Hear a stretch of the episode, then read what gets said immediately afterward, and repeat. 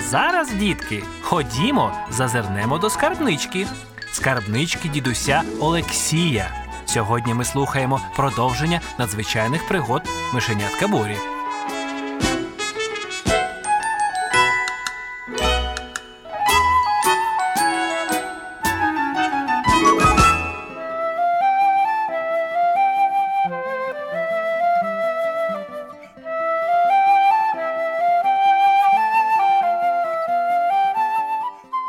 Мишенята поволі заглиблювалися у ліс.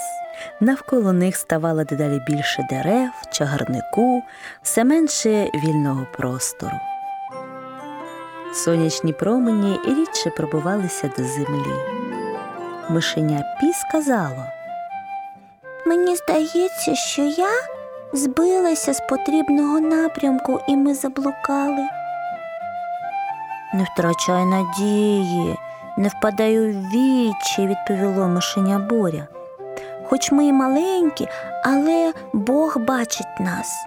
Він знає нашу проблему, вчасно прийде на допомогу, і ми знайдемо потрібний напрямок.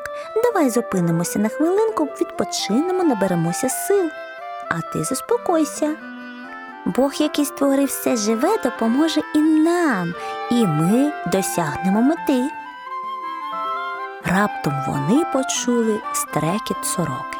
Крекеке, ой, лихо лишенько, на галявині вмирає кінь. Крекекеке, ой, лихо лишенько, на галявині кінь помирає.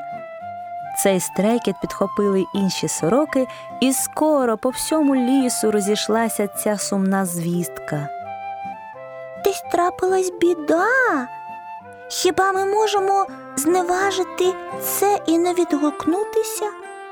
Ні, якщо хтось потребує допомоги, то не зволікай, поспішай, бо, може, саме через тебе прийде потрібна допомога постраждалому. Повз мишенят пробіг заєць. Ось з'явився і другий. Друже, що трапилось і де ця галявина? Ха, я сам не знаю, що трапилось, але, але я знаю, де ця галявина. Біжіть за мною. сказав заєць і зник. Мишенята побігли у тому напрямку, де зник заєць. Скоро вони почули якийсь шум і раптом опинилися на лісовій галявині. Посеред галявини стояло дерево. Під ним на землі з закритими очима лежав кінь.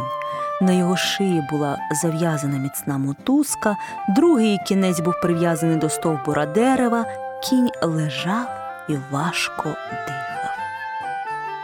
На дереві, кущах, скільки міг дістати кінь, було общипане все листя. Земля під конем була витолочена, трава була вирвана з корінням, кінь вмирав від спраги та голоду. Навколо коня зібрався натовп різних лісових звірів, на деревах сиділи птахи. Всі жваво обговорювали ситуацію, але ніхто не зрушив з місця, щоб допомогти коню. Ніхто не знав, як зарадити цьому лихові та порятувати коня. Мишеня Боря зрозуміло, що саме робити. Треба взяти на себе відповідальність. Чого стоїмо даремно? Рвіть листя та траву, підносьте до рота коня. А ви, сороки, перестаньте даремно стрекотіти, злітайте до струмка і принесіть у чомусь хоч декілька крапель води.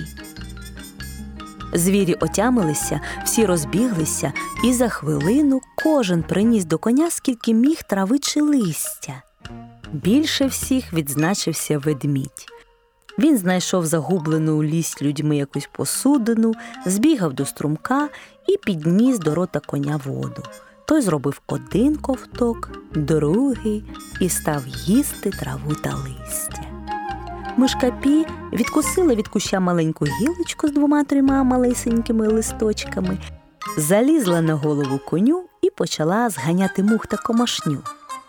Кінь відкрив свої очі. Мишка стояла на задніх лапках, а передніми тримала гілочку і відчайдушно махала нею. Через деякий час всі ці летючі нападники зникли. Кінь намагався підвестись, але слабкість не давала йому це зробити. На допомогу прийшов ведмідь. Він трохи підважив коня, і той став на ноги. Мишенята Піт та Буря швиденько по стовбуру дерева добралися до мотузка і стали перегризати його.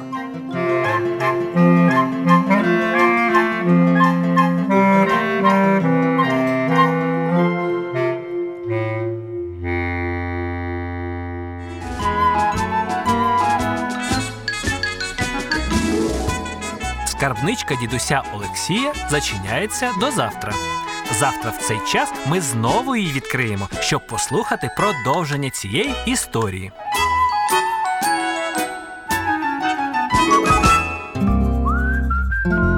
Підготував програму дитячий письменник Олексій Михайлович Полосін. Голосом мишеня говорила Олеся Доліна.